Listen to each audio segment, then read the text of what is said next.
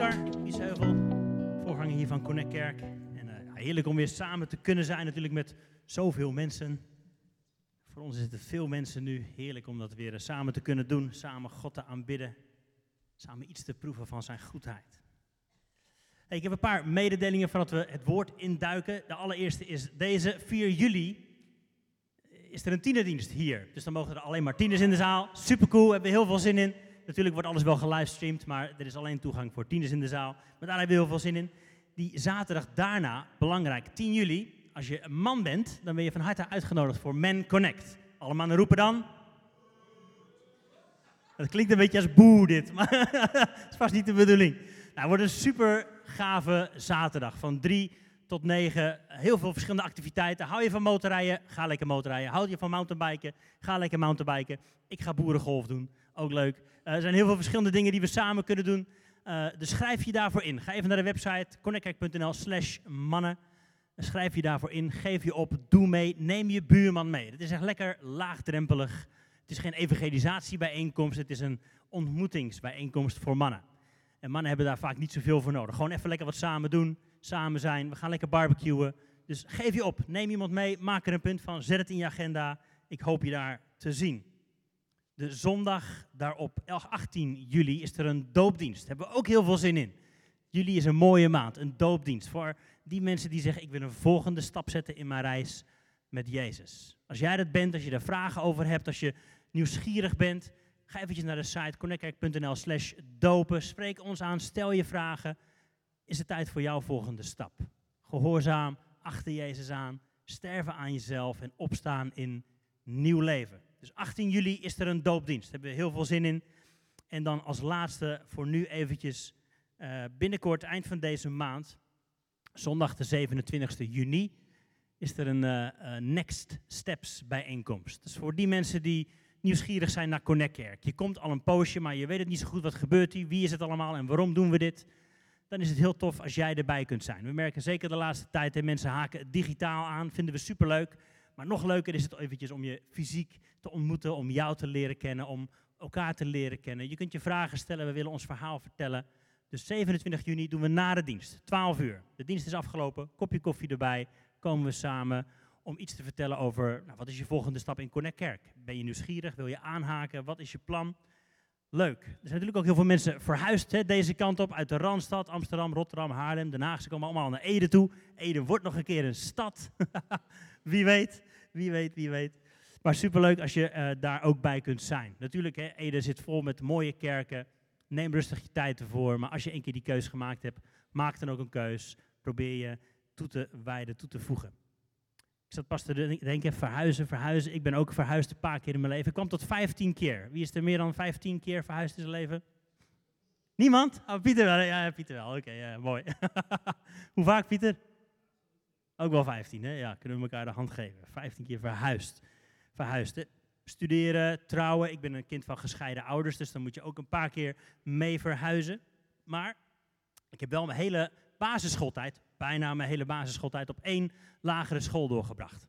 Zijn dat er meer mensen, één lagere school? Jawel, zijn de meeste. Hè? Ja, dat is ook wel fijn normaal. Onze kinderen hebben dat ook niet allemaal gehaald, alleen de jongste. Ik heb de hele basisschool op de Huve gezeten in Almelo. ja, was leuk, leuke tijd. Elke maandag en donderdag moesten we daar iets schrijven in een schriftje. Misschien moest je dat vroeger ook wel, schrijven in een schriftje. Dat was dan een soort van verslag. Wat heb je afgelopen weekend gedaan? En wat is er allemaal gebeurd? En dan kon de juf of meester natuurlijk een beetje meekijken. Een kijkje in het leven van kleine Oscar. Ik vond pas zo'n schriftje terug. Zat ik denk ik in, uh, toen was het nog klas 1 of 2 of 3. Later werd het pas groep. En daar las ik wat verhalen in. Ik dacht van, oh ja, dit is een, mooi kijkje in het leven van Oscar. Oscarretje, zoals mijn oma zou zeggen. Oscar die kreeg uh, een, een, zusje. Ik had al heel lang gebeden voor een, voor een broertje of een zusje. Uiteindelijk toen ik 7,5, 8 jaar was, kreeg ik een zusje. Dus in die tijd stond mijn schriftje altijd bomvol met verhalen over mijn zusje. Hoe hard ze kon schreeuwen, hoe stonk ze als ze had gepoept enzovoort. Daar gingen mijn verhalen over. Dat was toen mijn leven. Later ging het veel meer over, over voetballen. Over hoe oneerlijk de scheids nu wel niet was. En hoe we eigenlijk toch wel beter waren. En dat ik weer geen doelpunt had gemaakt, maar wel drie keer een assist. Nou, dat soort verhalen stonden er allemaal in. Of over mijn vriendjes in die tijd. Dus ik was het aan het doorbladeren. Een kijkje in het leven van Oscar. Nou, dat is eigenlijk ook wat we nu doen in deze serie over de psalmen.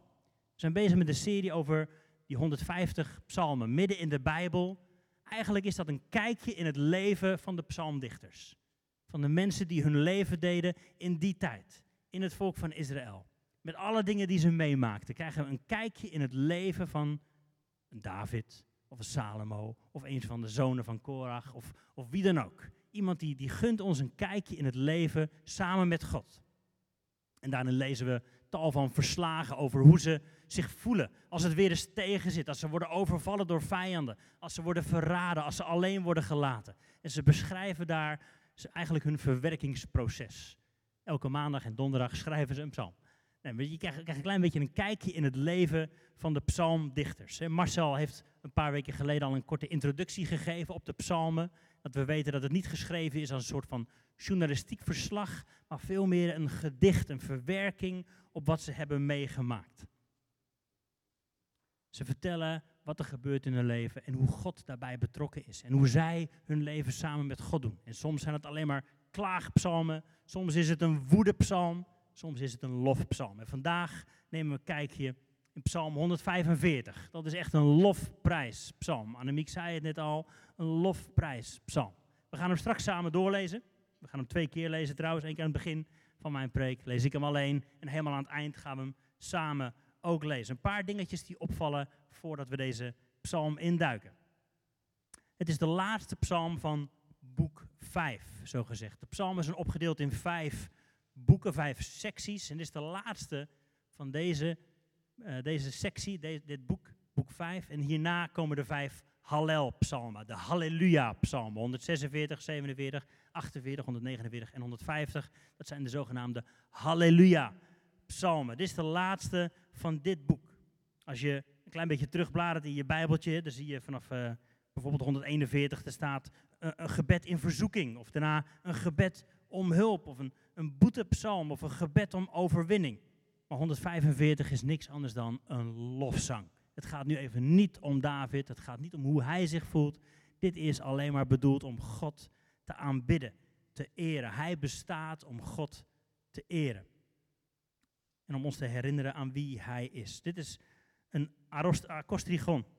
Dit is net als uh, Tom, hè, die had vorige week Psalm 119, een A-B-C-psalm. Dat zullen we straks ook zien als we hem samen gaan lezen. Elke zin begint met een andere letter van het Hebreeuwse alfabet. Alef, Bet, Gimel, Dalet enzovoort. Een ABC-psalm. Vandaar ook de titel van mijn preek. De ABC van Halleluja. Dat is waar deze psalm over gaat. Je zult het woordje Halleluja niet tegenkomen, maar dit is een soort van opmaat, een introductie op de Halleluja-psalmen. Een ABC van Halleluja. Het bovenschrift hierboven zie je ook staan een lofzang van David. Voor zover ik heb kunnen zien is dat de enige keer dat dat woordje erboven staat. Een tehila van David. Tehila in het Hebreeuws is zoiets als lofzang, lofprijs, aanbidding. En daar wordt ook het boek Psalmen uiteindelijk in het Hebreeuws naar vernoemd. De Tehillim, de Psalmen. Dat is waar het naar vernoemd is. Het is de laatste psalm ook die we tegenkomen van David in uh, dit rijtje. De laatste psalm van David. En ik probeer me dan zo voor te stellen dat hij terugkijkt op zijn leven met God. En dat hij dit schrijft. We gaan hem lezen. Een lofzang van David. Mijn God en koning, ik zal u roemen. En uw naam loven voor eeuwig en altijd. Iedere dag zal ik u loven en uw naam prijzen voor eeuwig en altijd. De Heer is groot en zeer te prijzen. Zijn grootheid is niet te doorgronden. Generatie op generatie zal uw werken roemen. Zij zullen uw machtige daden verkondigen. Ik zal spreken van de heerlijke glorie van uw majesteit, van uw wonderlijke daden. Zij zullen de kracht van uw onzagwekkende daden in herinnering roepen. Uw grootheid, die zal ik vertellen. Ze zullen de mond doen overvloeien van de gedachtenis aan uw grote goedheid en vrolijk zingen van uw gerechtigheid. Genadig en barmhartig is de Heer, geduldig en groot aan goede tierenheid. De Heere is voor alle goed. Zijn barmhartigheid rust op al zijn werken. Al uw werken zullen u loven, Heer. Uw gunstelingen zullen u danken. Zij zullen de heerlijkheid van uw koninkrijk in herinnering roepen en van uw macht spreken, om de mensenkinderen zijn machtige daden bekend te maken. De glorierijke heerlijkheid van zijn koninkrijk. Uw koninkrijk is een koninkrijk van alle eeuwen. Uw heerschappij omvat alle generaties. De Heer ondersteunt alle die vallen. Hij richt de gebogenen op. De ogen van allen wachten op u, want u geeft hun voedsel op zijn tijd. U doet uw hand open en verzadigt al wat leeft naar uw welbehagen. De Heer is rechtvaardig in al zijn wegen, goede tieren in al zijn werken. De Heer is alle nabij die hem aanroepen, alle die hem in waarheid aanroepen. Hij vervult het verlangen van hem, van wie hem vrezen. Hij hoort hun hulpgeroep en verlost hen. De Heere bewaart alle die hem liefhebben, maar hij vaagt alle goddeloze weg. Mijn mond zal van de lof van de Heere spreken. Alle vlees zal zijn heilige naam loven voor eeuwig en altijd. Amen. Amen. Die staat er niet bij, maar bij ons wel. Amen. Amen. Ik ga zo deze psalm doorlopen en een paar dingen noemen die me opvallen. De eerste is, hij begint met, ik zal u roemen. Ik zal u roemen. Hier is iemand die heeft besloten, die heeft een keus gemaakt. Ik zal u roemen. Als ik eerlijk ben, dan zou mijn psalm er ongeveer zo uit zijn, uitzien. Mijn God, af en toe zal ik eens een lied voor u zingen en aan uw naam denken, als het me uitkomt. Elke dag zal ik proberen om eens een keer aan u te denken. En als het mij uitkomt, als ik me goed voel, dan zal ik een lied voor u zingen. Maar dit is David, die heeft het omgekeerd. Hij zegt, nee, dit is mijn besluit. Ik zal. Hij had alle opties op een rijtje gezet. Ik zal. Volgens mij spreekt Kors volgende week over Psalm 27, staat, daar, staat dit vers in. Eén ding heb ik verlangd. Eén ding. Hij was een koning, hè? Hij was een koning met een enorme to-do-list. Daar is jouw e-mail-inbox niks bij. Eén ding heb ik verlangd, in uw huis te verblijven. Hij had zijn keuze gemaakt. Hij had zijn prioriteitenlijstje duidelijk. Eén ding staat op nummer één. Eén ding staat op nummer één. Hier zegt hij, ik zal. Hij had niet al zijn opties opengehouden. Hè? Dat is natuurlijk wel heel modern. Want als we het ene dingetje kiezen, dan missen we het andere dingetje. FOMO, fear of missing out. Ik kan op zich wel die mannendag in mijn agenda zetten, maar misschien komt er wel iets leukers voorbij of zo. Zo denken we continu natuurlijk. Maar David niet. Hij had duidelijk gemaakt, ik zal. En hij had in zijn leven genoeg dingen meegemaakt. Genoeg tegenslag, genoeg ellende, genoeg vervolging. Dwars door alles heen zegt hij, ik zal. En hier komt het volgens mij op neer. De sleutel van die standvastigheid is niet per se dat David een fantastische kerel was die nooit wat fout deed en die alles goed deed. Nee, dat is niet de sleutel. De sleutel zit hem niet in zijn eigen wil. De sleutel zit hem niet in zijn eigen discipline. Dat kan een valkuil zijn. En dat kan dat je, dat je gaat vertrouwen op je eigen discipline om jouw relatie met God te moeten dragen. Herken je dat? Dat je altijd het gevoel hebt, ik, ik doe het niet goed genoeg. Ik zou eigenlijk elke dag, zou ik een uur, zou ik dit, zou ik zus of zo. Het hangt niet af van jouw discipline. Het hangt niet af van hoe goed jij het voor elkaar hebt. De sleutel voor David zat hem kijken wie God is. Zien, proeven, smaken, ervaren, met je binnenste weten hoe goed God is. En jouw antwoord is dan aanbidding. Aanbidding is altijd een antwoord op hoe wij God kennen. Aanbidding is altijd een antwoord op hoe jij God kent. Het is een mooie reflectievraag voor thuis misschien. Wat zegt jouw aanbidding over hoe goed jij God kent? Over jouw beeld van God? Wat zegt de manier waarop je God aanbidt? Hier op zondagochtend, door de week thuis. De manier waarop je Hem aanbidt. Wat zegt dat over jouw beeld van Hem? Hoe groot is jouw God? Hoe goed is jouw God? Wat zegt jouw aanbidding over jouw godsbeeld? En dat is geen veroordeling, dat is niet een vraag om je schuldig te laten voelen. Het is een uitnodiging om kennis te maken met een veel betere, veel mooiere, veel grotere, veel sterkere God. God wil zichzelf aan jou bekendmaken. Kom, proef, smaak dat de Heer goed is. Dat is zijn uitnodiging. Kom en ontvang. Ik heb het verhaal misschien wel eens eerder verteld. Een paar jaar geleden woonden we in Engeland, hadden we een 24-7 uh, uh, worshipdienst. Dus de hele dag door God aanbidden.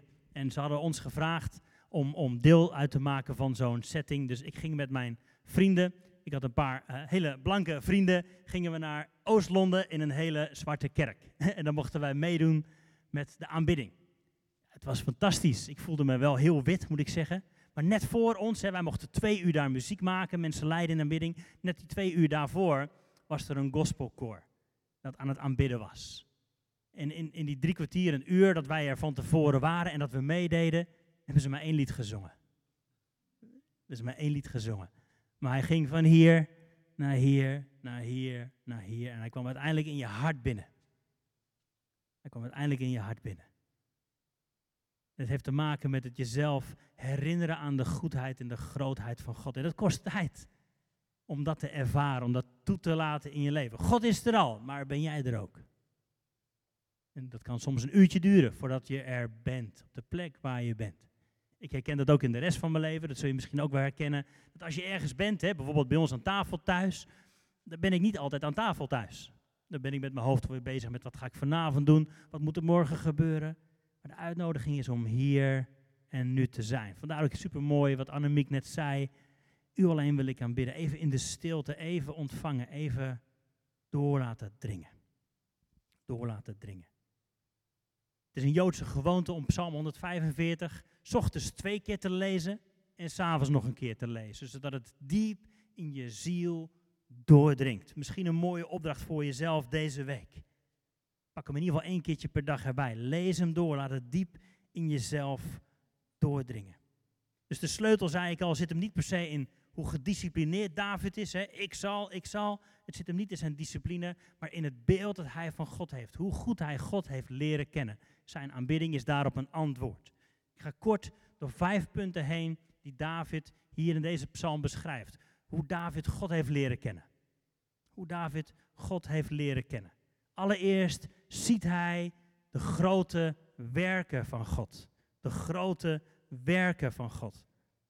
Vanaf vers 3 lezen we: De Heer is groot en zeer te prijzen. Zijn grootheid is niet te doorgronden. Generatie op generatie zal uw werken roemen. Ze zullen uw machtige daden verkondigen. Vers 6. Ze zullen de kracht van uw onzagwekkende daden in herinnering roepen. Het eerste wat David hier beschrijft als hij kijkt naar God, hij ziet de ongelooflijke grote werken van God. De schepping van God. De heerlijkheid in de natuur van God. De Bijbel staat er vol mee. De schepping juicht. De bomen aanbidden. Ze klappen, ze juichen voor Hem. De schepping is volop in aanbidding voor God. De schepping is fantastisch gemaakt. De schoonheid van de schepping reflecteert de schoonheid en de grootheid van God. Herken je dat als je buiten loopt, langs de waterkant zit, als je door het bos loopt, drink je zijn grootheid in? Zie je daarin iets van de grootheid van God, in zijn grote werken? Dat is hoe David onder andere God heeft leren kennen. Ik kan me dat voorstellen als hij daar zit op de bergen tussen zijn schapen toen hij jong was. Dat hij iets proeft, iets ziet van de grootheid van God door de werken van zijn handen. De werken van zijn handen. Maar niet alleen de schepping, ook de wonderen van God die hij elke dag doet. In jouw leven, in mijn leven, in de wereld om ons heen. Dat zijn niet alleen maar de grote genezingen of de onverwachte grote wonderlijke dingen. Van een paar weken geleden hier een, uh, een vijf keer vijf dienst waarin Rebecca iets moois zei. Ze zei, ik geloof dat God voor iedereen altijd wonderen doet. Alleen we zien het niet altijd. We zien het niet altijd. David zag het wel. Hij was opmerkzaam. Hij zag wat God aan het doen was. De grote werken van God. En het zien van die grote werken van God helpt je om God te aanbidden. Dat is nummer één, zijn grote werken. Nummer twee is zijn grote goedheid. De goedheid van God. 145 vers 7 staat dit. Ze zullen de mond doen overvloeien van de gedachtenis aan uw grote goedheid. De goedheid van God. En dat is meteen het eerste wat we tegenkomen in de Bijbel, helemaal aan het begin, het eerste wat in twijfel wordt getrokken. Weet je nog? De psalm, of de, slang in de hof. De slang in de hof die Gods goedheid in twijfel brengt. Heeft, heeft God het echt gezegd? Kun je hem echt wel vertrouwen? Is die echt zo goed als jij denkt? Is God echt wel goed? Herken je dat? Dat die gedachten in je kop rond kunnen malen? Dat je twijfelt over de goedheid van God. David herkende die momenten natuurlijk ook. Andere psalmen staan er vol mee. God, waar bent u nou? Mijn vijanden juichen over mij, maar waar bent u nou? U zou toch dicht bij me zijn? U zou me toch redden? Hoe zit het nou? En hij stort zijn hart uit bij God. Die momenten zijn in ons leven. David heeft geleerd. Hij komt altijd terug bij. En toch, ik zal u loven omdat u goed bent. Omdat u goed bent. Toen David leefde had hij nog niet de hele Bijbel. Anders alleen de, de vijf boeken van Mozes. Misschien de geschriften van Jozua. Dat was het dan ook. Het verhaal van de trouw van God door de generaties heen. Van Adam naar Abraham, naar Mozes. En daarin wordt al beschreven de goedheid van God. De goede werken van God. God die zich bekommert om zijn volk. God die houdt van zijn volk. David kende die teksten. Had het in zijn leven geïntegreerd. Dat is een sleutel voor, voor jou en mij ook. Als we gaan twijfelen aan de goedheid van God, zit er een sleutel in het lezen van het woord. In het kijken naar het levende woord, naar wie Jezus is. De grote goedheid. Dus zijn grote werken, nummer één. Nummer twee, zijn grote goedheid. Nummer drie, David kijkt naar Gods grote liefde. In vers 8 lezen we dat. Genadig en barmhartig is de Heer, geduldig en groot aan goede tierenheid. Barmhartig, dat woordje daar, daar staat geset. Allemaal eventjes hard. Geset. Geset. En dat betekent unfailing love, onfalende liefde, loyale liefde, trouwe liefde. Dat is hoe hij God heeft leren kennen. Genadig en barmhartig is de Heer, geduldig en groot aan goede tierenheid. Weet je hoe David hier aankomt? Het heeft hij geleend van Mozes. Exodus 34. Daar maakt God zichzelf bekend aan Mozes. Weet je dat nog? Hij moet, zijn, hij moet zich omdraaien. Hij mag God niet zien, anders zou hij sterven. Maar dit is hoe God zichzelf bekend maakt. Ik ben genadig en barmhartig. De Heere, de Heere. Geduldig en groot in goede tierenheid. Dit is hoe God zichzelf bekend maakt. Gracious, compassionate, slow to anger, rich in love. Dit is een liefde, zeggen we, leren we later, niet zoals de wereld die ons geeft. Maar dit is een liefde uit het hart van God. Deuteronomium 7 leren we dat ook al. Helemaal aan het begin van de Bijbel, dat God zichzelf daar bekend maakt. En hij zegt van joh, ik heb je niet uitgekozen omdat je zo goed bent, Israël. Ik heb je niet uitgekozen omdat je zelf zo gedisciplineerd bent of zelf alles goed doet. Ik heb je uitgekozen vanwege mijn liefde voor jou. Mijn liefde voor jou. David kende Gods grote werken, zijn grote goedheid en zijn grote liefde. Nummer vier dan. Gods grote koninkrijk. Dit is David, koning van Israël, die reflecteert op het koninkrijk van God. Het koninkrijk van God. Vanaf vers 10 lezen we dit. Al uw werken zullen u loven, Heer. Uw gunstelingen zullen u danken. Ze zullen de heerlijkheid van uw koninkrijk in herinnering roepen en van uw macht spreken. Om de mensenkinderen zijn machtige daden bekend te maken. De glorierijke heerlijkheid van zijn koninkrijk. Uw koninkrijk is een koninkrijk van alle eeuwen. Uw heerschappij omvat alle generaties. God is koning. En dat is goed nieuws. God is koning. En dat is geen optioneel iets, dat is goed nieuws. Jezus ging rond om dit mee te delen. Het koninkrijk van God is nabij gekomen. En dat is het goede nieuws. Dat is het goede nieuws. Als God koning wordt in je leven, niet alleen maar je redder, niet alleen maar je vriend, maar je, je koning, degene die zijn wet in je hart mag schrijven, dat is goed nieuws. Daar is leven. In Romeinen 14 lezen we dit. Het koninkrijk van God bestaat uit gerechtigheid, vrede en vreugde in de Heilige Geest. Stel je voor dat de wereld er zo uit zou zien. Een wereld vol gerechtigheid, vol vrede en vol vreugde. Dat is goed nieuws, toch? Stel je voor dat je huis er zo uit zou zien. Dat je buurt er zo uit zou zien. je collega's, je werk, je familie, gerechtigheid, vrede, vreugde. Gods goede, grote koninkrijk. David heeft iets begrepen van Gods grote koninkrijk. En als laatste dan, als laatste, Gods grote trouw. Gods grote trouw. Ik ben heel trots op jullie, want jullie hebben goed opgelet. Want jullie hebben een letter gemist. Je hebt natuurlijk opgelet, hè? Er stond voor elke zin stond er een alef of een bet of een gimel of een dalet. Er stond tussen haakjes ervoor, hè? A, B, C. Jullie hebben allemaal de N gemist. Wel fijn dat je er eventjes je vinger op stak en even noemde. Je hebt allemaal de noen, de N heb je gemist. Die stond er niet tussen. Die hebben ze weggelaten uit sommige vertalingen. Omdat ze niet in alle originele manuscripten staan. Maar die noen, die zegt het volgende. De Heere is trouw aan al zijn beloften. En trouw aan alles dat hij gemaakt heeft.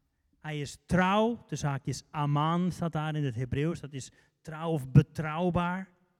En hij is gezet aan alles dat hij gemaakt heeft. David heeft iets geproefd van de trouw van God.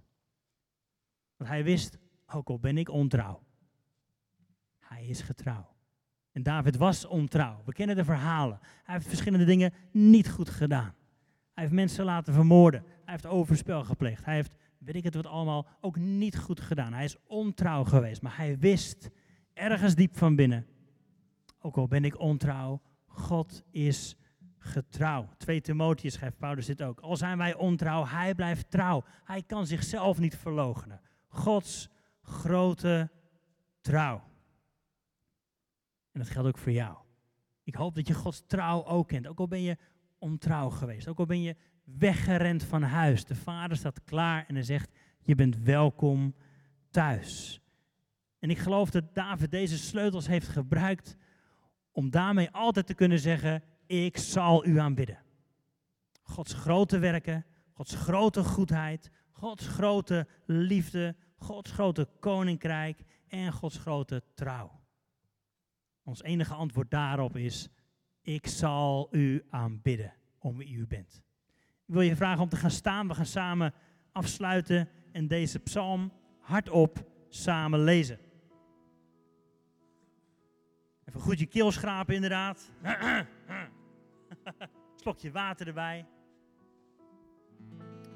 Ik lees mee en jullie lezen mee. We lezen dit samen hardop en daarna gaan we samen een lied zingen een lofzang van David. Mijn God en koning, ik zal u roemen en uw naam loven voor eeuwig en altijd. Iedere dag zal ik u loven en uw naam prijzen voor eeuwig en altijd. De Heere is groot en zeer te prijzen.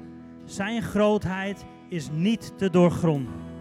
Generatie op generatie zal uw werken roemen.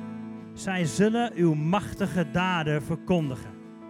Ik zal spreken van de heerlijke glorie van uw majesteit en van uw wonderlijke daden. Zij zullen de kracht van uw onzagwekkende daden in herinnering roepen. Uw grootheid, die zal ik vertellen. Zij zullen de mond doen overvloeien van de gedachtenis aan uw grote goedheid en vrolijk zingen van uw gerechtigheid. Genadig en barmhartig is de Heer, geduldig en groot aan goede tierenheid. De Heere is voor alle goed. Zijn barmhartigheid rust op al zijn werken. Al uw werken zullen u loven, Heere. Uw gunstelingen zullen u danken. Zij zullen de heerlijkheid van uw koninkrijk in herinnering roepen en van uw macht spreken. Om de mensenkinderen zijn machtige daden bekend te maken, de glorierijke heerlijkheid van zijn koninkrijk. Uw koninkrijk is een koninkrijk van alle eeuwen. Uw heerschappij omvat alle generaties. De Heere is trouw aan al zijn beloften en trouw aan alles dat hij gemaakt heeft. De Heere ondersteunt alle die vallen. Hij richt alle gebogenen op. De ogen van allen wachten op u. U geeft hun hun voedsel op zijn tijd. U doet uw hand open en verzadigt al wat leeft naar uw welbehagen. De Heere is rechtvaardig in al zijn wegen, goede tieren in al zijn werken. De Heere is alle nabij die hem aanroepen, alle die hem in waarheid aanroepen. Hij vervult het verlangen van wie hem vrezen. Hij hoort hun hulpgeroep en verlost hen. De Heer bewaart alle die hem liefhebben, maar alle goddelozen vaagt hij weg. Mijn mond zal van de lof van de Heere spreken. Alle vlees zal zijn heilige naam loven voor eeuwig en altijd. Amen.